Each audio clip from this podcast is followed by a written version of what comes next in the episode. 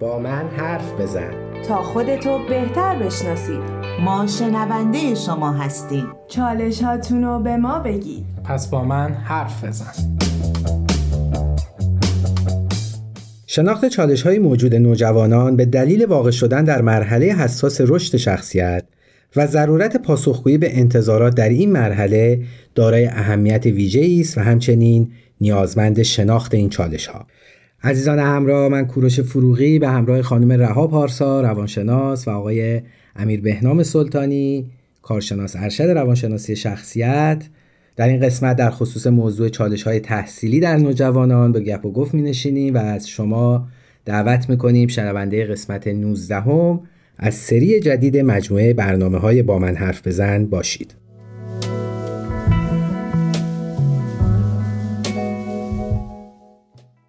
ادب و احترام دارم خدمت شنوندگان عزیز. خیلی خوشحالم که با یه قسمت دیگه از برنامه با من حرف بزن در خدمتتون هستیم. درود خدمت همه شنوندگان. خیلی خوشحالیم که در کنارتون هستیم. با یه قسمت دیگه از برنامه با من حرف بزن.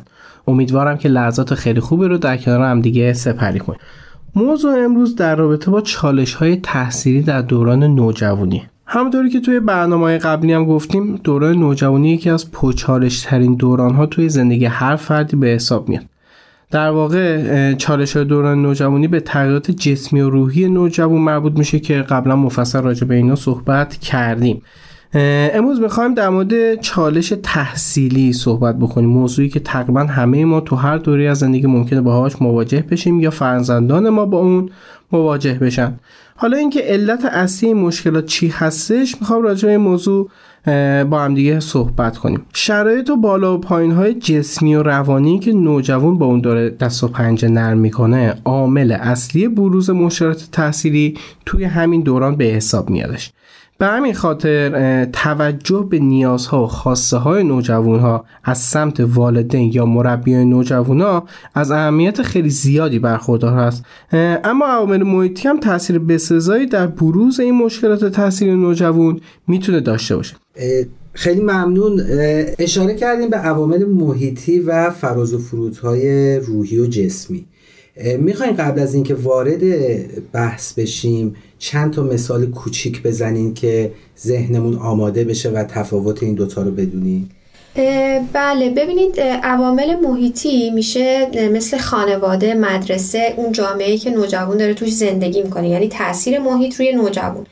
عوامل روحی و جسمی هم که توی خود نوجوان داره اتفاق میفته. یعنی خیلی راجبش صحبت کردیم که توی مغز نوجوان چه اتفاقاتی داره میفته که ممکنه که یه سری رفتارها رو انجام بده. یا تغییرات هورمونی که قبلا راجبش خیلی صحبت شد باعث ایجاد یه سری رفتارها میشه. حالا این عوامل یه سریاشون بسته به خود نوجوونه مثل همون عوامل روحی و جسمی که باعثش میشه. یه سری هم بسته به خانواده هستش مدرسه چه جوری هستش که باعث میشه این چالش ها به وجود بیاد.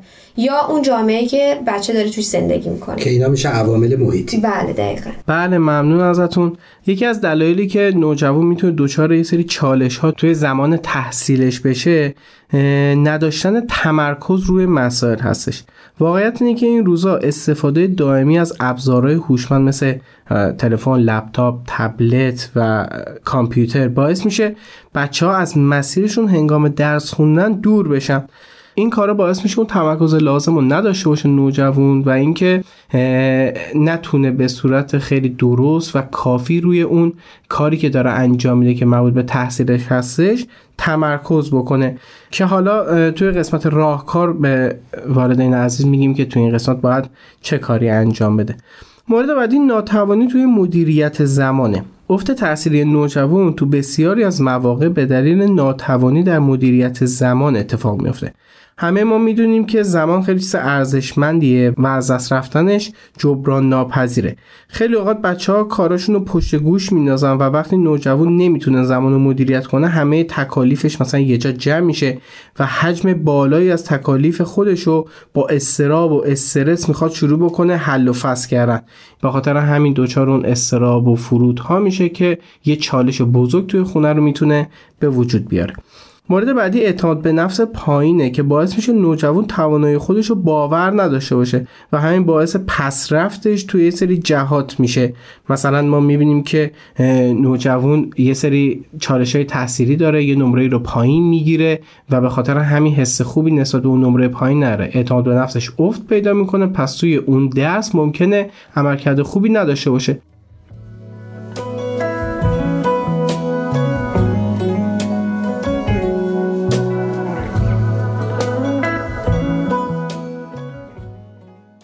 قبل از اینکه به مورد بعد برسیم توی این مثال اخیری که زدین اشاره به نمره کردین.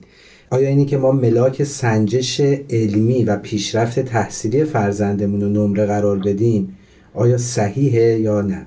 این یکی از موضوعاتی هستش که خیلی نظرات متفاوتی هستش. جز موضوعات روانشناسی آموزشی هستش که خیلی نظرات متفاوتی دربارش هست. یه قسمت رو به صورت عمومی بیان می‌کنم. یه قسمتی هم نظر شخصی میدم. قسمت عمومی اینه که نه قاعدتا بر مبنای نمره نباید باشه. بر مبنای یادگیری باید باشه. یعنی ما باید بسنجیم که الان نوجوان اون چه چیزی یاد گرفته و چه چیزی آموخته. اون آموخته ها واسمون خیلی باید مهمتر باشه. ولی اگه بخوایم یه نگاه کلی بکنیم نمره اصلا ملاک خوبی نمی‌تونه باشه. نظر شخصی بخوام در رابطه با این مورد بدم ما هر جوری حساب بکنیم نیاز به یه بازخورد نیاز به یه feedback راجع به یه سری موضوعات داریم. بعضی وقتا توی یه سری از سنین این feedback لازمه. یعنی کودک ما خیلی خوبه که بدونه که من الان این کار رو انجام دادم عمل کردم یه ذره سطح پایین تر بوده. پس من یه ذره نمره پایین تری می‌تونم بگیرم. این فیدبک تا یه قسمتی خوبه. یعنی لازمه که وجود داشته باشه. ولی اینکه بخواد مقایسه نمره باشه بر اساس این افراد و رتبه بندی بکنن و این کار رو انجام بدن این اصلا عملکرد درستی نیستش. یعنی ما می‌تونیم تلاش کودک یا نوجوانمون رو بیشتر در نظر بگیریم تا اینکه بخوایم اون نمره هر در نظر بگیریم. ولی در آخر بخوایم حساب بکنیم اون پسخوراند اون بازخوردی که آخر سر داریم واقعیت همون نمره اون عدده یا همون عالی و خوبه هستش که واسه بچه ها یا نوجوان می‌تونه باشه. در ادامه صحبت آقای سلطانی اگه منم بخوام نظر شخصی رو بگم از بچگی اینجوری بچه ها یا نوجوانمون رو نمره گرا بار میاریم که در نهایت می‌رسن به همون مدرک گرا بودن که منتظرن فقط یه مدرکی رو کسب بکنن برن وارد یه رشته یه شاخه از شغل بشن که بعد در آخر می‌بینیم که هیچ مهارت و هیچ تجربه نسبت به اون کاری که دارن انجام میدن ندارن حتی. چرا؟ چون فقط به خاطر نمره اون تلاش کردن. چه خوبه که والدین خیلی حواسشون جمع باشه نسبت به اینکه حالا اصلا اهمیتی نداره که شما 16 می‌گیری یا 19 می‌گیری یا 20 می‌گیری. مهم اینه که بچه چه چیزی رو از اونجا داره یاد می‌گیره. یعنی چه یادگیری حاصل شده این وسط. اگه والدین بتونن اینو به خوبی بسنجن به نظر من خیلی کمک بزرگی می‌کنن به بچهشون. یعنی من اینطور برداشت کردم که نمره فقط می‌تونه یک وسیله میزان و سنجش باشه که ما ببینیم آیا دانش آموزمون توی اون درس خاص یا حالا اون مطلبی که داره می‌خونه پیشرفتی داشته یا نه؟ دقیقا واقعا باید به نظر من یعنی نظر شخصی رو دارم بیان می‌کنم که این مدل نمره دهی و اینا باید کاملا حذف بشه از سیستم آموزش پرورش که فکر می‌کنم خیلی سیستم مریض و نادرستی هستش الان توی ایران یا خیلی جاهای دیگه ممکنه که این سیستم رو داشته باشن. برای اینکه اون روحیه رقابتجویی ناسالم و خیلی توی بچه ها پرورش میده به نظرم. یعنی حالا من نیم نمره از تو بالاتر شدم یعنی تو نیم نمره از من پایین تر شدی من میزان اون یادگیریم یا اون چیزهایی که مهارت هایی که دارم از تو خیلی بیشتر ممکنه که باشه. ولی نمره سنجش مناسبی واسه یادگیری و توانمندی های بچه نمی‌تونه باشه قطعا. مرسی.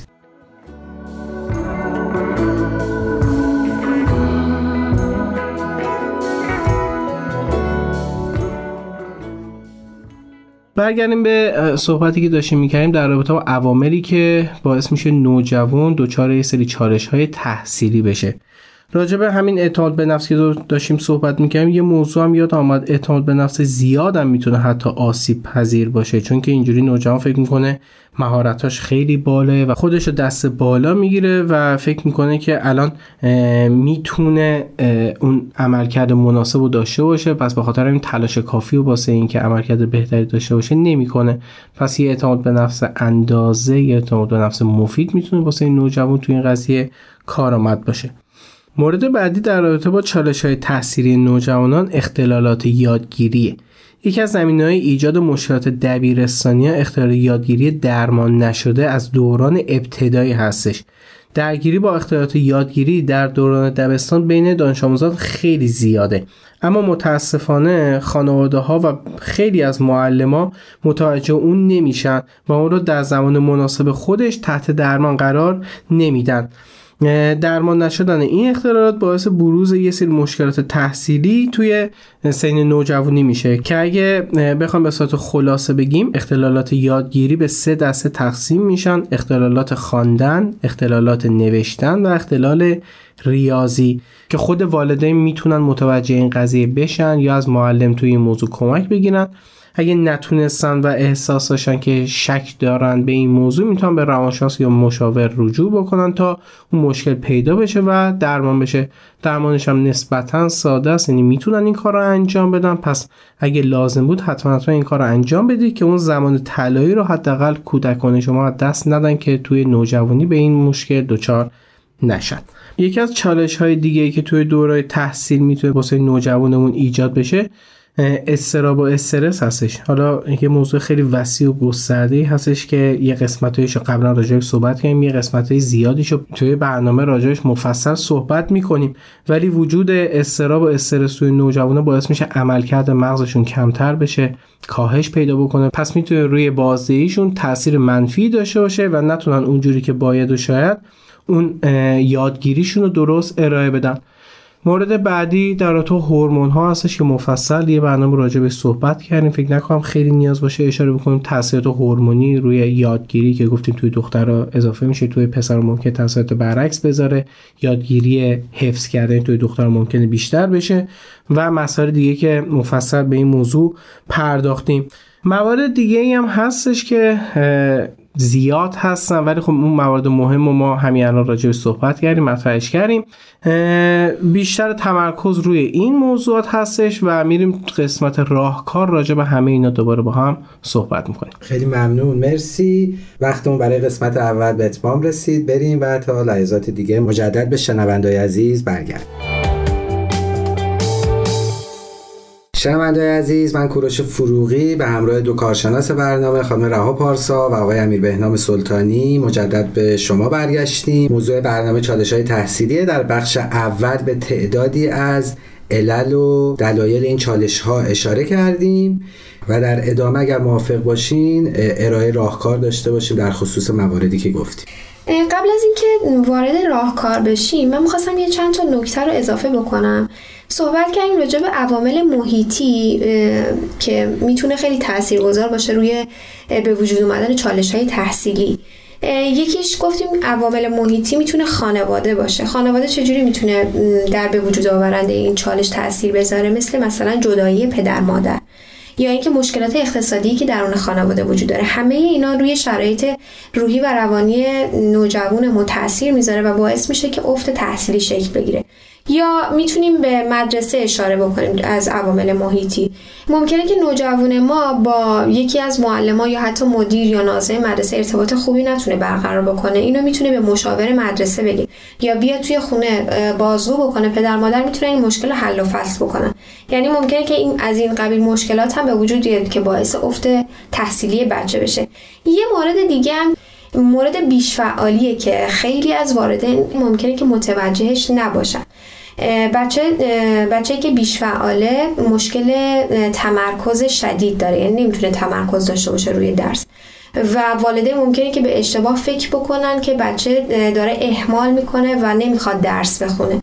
به خاطر همین خیلی باید حواسشون جمع باشه که بچه آیا مشکل بیش فعالی داره یا نه. چون اختلال توی تمرکز باعث میشه که تمام ابعاد زندگی نوجوانمون رو تحت تاثیر قرار بده. به خاطر همین والدین با توجه به این نکته می‌تونن متوجه بشن که مشکل بچه چیه. به خاطر همین خیلی حواسشون باید باشه. حالا که به این موارد محیطی اشاره کردیم من اومد تو ذهنم که آیا رابطه بین نوجوان با گروه همسالان و به خصوص همکلاسی هاش آیا اون رابطه هم می‌تونه در افت تحصیلی یا حتی پیشرفت تحصیلیش تاثیرگذار باشه؟ بله قطعا خیلی این موضوع رو ما می‌بینیم توی مدارس که والدین میان میگن که بچه ما خیلی درسش خوب بود. از وقتی که وارد این گروه دوستی شده خیلی افت تحصیل کرده. به خاطر همین باید ببینیم که چی باعث اون افت تحصیل شده. آیا فقط همسالان بودن یا مثلا رفتار خاصی باعث این افت تحصیلی شده؟ چون که صحبت کردیم خیلی راجع به این موضوع که نوجوان خیلی از گروه همسالان الگو برداری می‌کنه. به خاطر همین والدین باید خیلی حواسشون نسبت به گروه همسالان جمع باشه که نوجوانشون توی چه گروهی داره قرار می‌گیره که باعث افت تحصیلی شده؟ مرسی. پس باز اینجا برمیگردیم به همون اهمیت گروه های نوجوانان و اینکه اون گروه نوجوان یک گروه مفید و هدفمند باشه که هم در کنار تفریح و بازی بتونه به یادگیری های اصولی هم بپردازه. بله قطعا.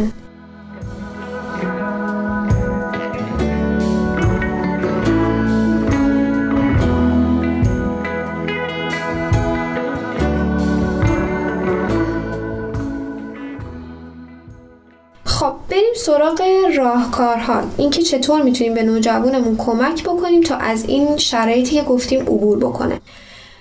ما به عنوان والد یا همراه نوجوان وظیفه داریم که مرتب با نوجوانمون گفتگو بکنیم. دقت بکنید روی صحبتم با والدین هستش. بیشتر گفتگو کردن با سخنرانی تک جانبه خیلی متفاوت هستش. به خاطر همین باید فضای مناسب و دوستانه ایجاد بکنید که اجازه بدید فرزندتون مسائل و دقدقه ها و مشکلاتش رو با شما در میون بذاره. بدون اینکه قضاوتش بکنید از اون درباره احساساتش بپرسید بهش کمک بکنید تا اینکه تصمیم درستی بگیره و از مزایا و معایب تصمیماتش براش بگید تا مزایا و معایب تصمیماتش رو بشناسه. مورد بعدی می‌تونیم اینو بگیم که اون دسته از نوجوانانی که بخشی از روز رو به انجام فعالیت های مورد علاقهشون اختصاص میدن کمتر از بقیه با استرس و استراب دست و پنجه نرم کنن بنابراین یه برنامه منظمی رو ایجاد بکنید و بهش اجازه بدید یه ساعتهایی از روز رو استراحت بکنه و اون فعالیت هایی که دوست داره رو انجام بده. مثلا فیلم ببینه یا با دوستاش وقت بگذرونه و یا اینکه بازی بکنه. و بهش یادآوری بکنید که وقتی که مشغول مطالعه هستش از گوشی و یا تبلت و یا کامپیوتر یا هر وسیله هوشمندی که در دسترسش هست استفاده نکنه و یه تایم مشخصی رو برای اینا داشته باشه تا بتونه روی درساش متمرکز باشه.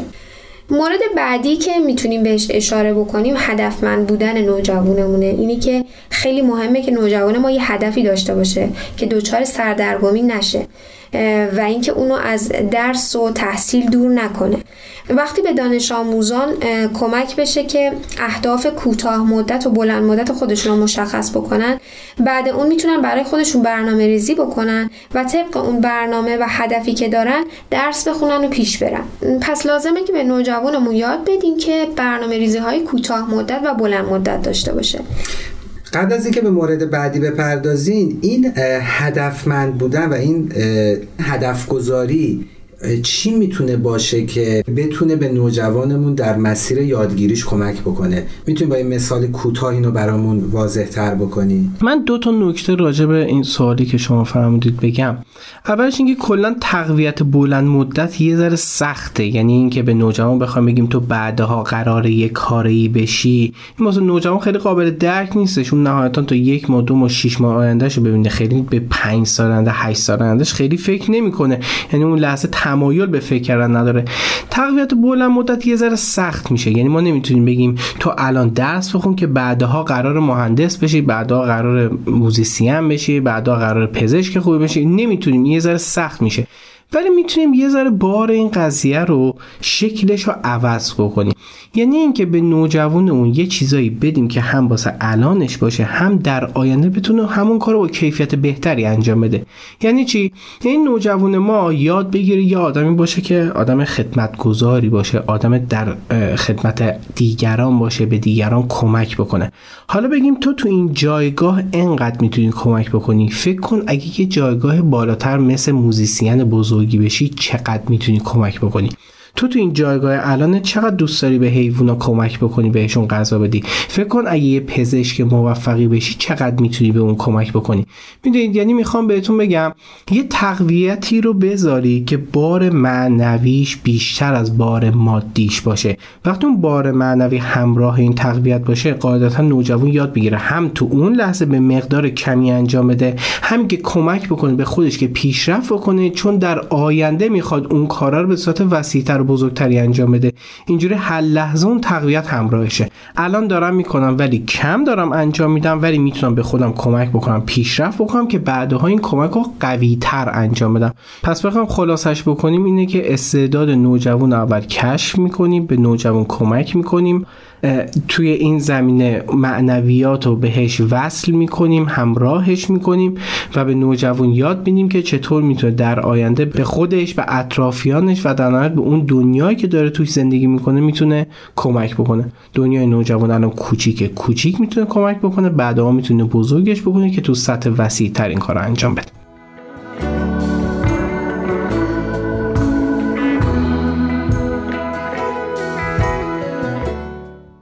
یه چیزی که می‌خواستم اضافه بکنم در ادامه صحبت ها دقیقا همین طوریه که نوجوان این مهارت ها رو کسب می‌کنه و عملیشون می‌کنه. چون طبق تجربه که داشتم ما خیلی مثلا توی گروه نوجوانا راجع به محیط زیست و این مسائل صحبت می‌کردیم. یادمه که ما تاکید بر این داشتیم که مثلا زبالای خشک و تر رو از هم جدا بکنیم یا سعی بکنیم از پلاستیک کم استفاده بکنیم بعد برای نوجوانان این سوال پیش میاد که مثلا به چه دلیل ما باید این کار انجام بدیم؟ همین سوال هی جمع می‌شد هی جمع می‌شد و جواب هایی که داده می‌شد براشون خیلی جذاب به نظر می اومد و همین باعث می‌شد از اون زمان اونها این رویه رو پیش بگیرن و خیلی دقدق مند نگاه بکنن به محیط زیستشون که باعث میشه این مسیر همچنان ادامه پیدا بکنه و در بزرگسالی اون دقدق بندی اجتماعی درشون نهادینه بشه و عملکرد خوبی داشته باشن نسبت به خودشون و جامعهشون. برگردیم به ادامه ارائه راهکارها در مورد چالش تحصیلی. اینکه والدین توی محیط خونه می‌تونن به فرزندان خودشون آموزش بدن که فقط شما یاد گرفتن ریاضی یا شیمی یا کلا دروس تحصیلی براتون نباید اونقدر اهمیت داشته باشه بلکه در کنار این دروس باید یه سری کارها و مهارت‌های دیگه مثل حالا نقاشی یا ورزشی رو هم یاد بگیرید که بتونه اون خستگی و اون کسالت درس خوندن رو ازشون دور بکنه. و اینکه این مسئله باعث پیشرفت تحصیلی دانش آموز میشه و حتی می‌تونن نوجوانا توی گروه های عضو بشن که با راهنمایی اون معلم یا اون همراه نوجوان یه سری مهارت ها مثل مهارت های حل مسئله مهارت های نگفتن مشورت توی گروه ها یاد بگیرن. مرسی. منم حالا چند تا مورد رو اضافه بکنم. یکی راجع به اعتماد به نفس که توی اون عوامل چالش تحصیل راجبش صحبت کردیم. کمبود اعتماد به نفس یکی از مسائل مهم چالش تحصیلی هستش. اگه بخوایم اینجا راجعش مفصل صحبت بکنیم خیلی زمان برنامه رو می‌گیره ولی ما توی یکی از برنامه راجبش کامل توضیح دادیم. اگر فکر می‌کنید با نوجوانتون این چالش داری یا نوجوانتون دچار این کمبود اعتماد به نفس شده پیشنهاد می‌کنم که قسمت اعتماد به نفس در نوجوانان رو حتما گوش بکنید. توی اون قسمت موارد زیادی هستش که هم توی قضیه تحصیلی هم غیر از تحصیلی می‌تونه به کمک شما بیادش. یه مورد دیگه هم که می‌خوام راجع به صحبت بکنم در رابطه اون سوالی بود که آقای فروش شما فرمودید که همسالا چقدر می‌تونن تاثیر بذارن. واقعیت اینه که ما قبلا راجع موضوع صحبت کردیم که تاثیر همسالا خیلی زیاد هستش روی نوجوان و بعضی وقت حتی زورش بیشتر از زور خانواده هم می‌تونه باشه و تاثیرش خیلی می‌تونه تاثیر بیشتری باشه. ولی می‌خوام قبل از اینکه نوجوان تاثیر بگیره از همسالان یه سری پایه ها رو توی خانواده تقویت کنید والدین عزیز که این تقویت باعث بشه نوجوان شما تحت تاثیر همسالا قرار نگیره. اونم ایجاد هیجان کردن توی محیط خونه است. خونه که توش هیجانات زیادی نداشته باشه اخبارهای جذاب نداشته باشه نمی‌دونم توش گفتمان لذت بخشی وجود نداشته باشه باعث میشه نوجوان بره به سمت همسالانی که توی اون محیط می‌تونن این هیجانات رو کسب بکنن. پس لازمه که توی خونه این بستر رو واسه نوجوان فراهم بکنید که این هیجانات رو القا بکنه همراه این هیجانات بشید که باعث نشه بخواد تحت تاثیر اون گروه همسالان قرار بگیره و اون که و اینکه بخواد تحت تاثیر اونا حرکت بکنه.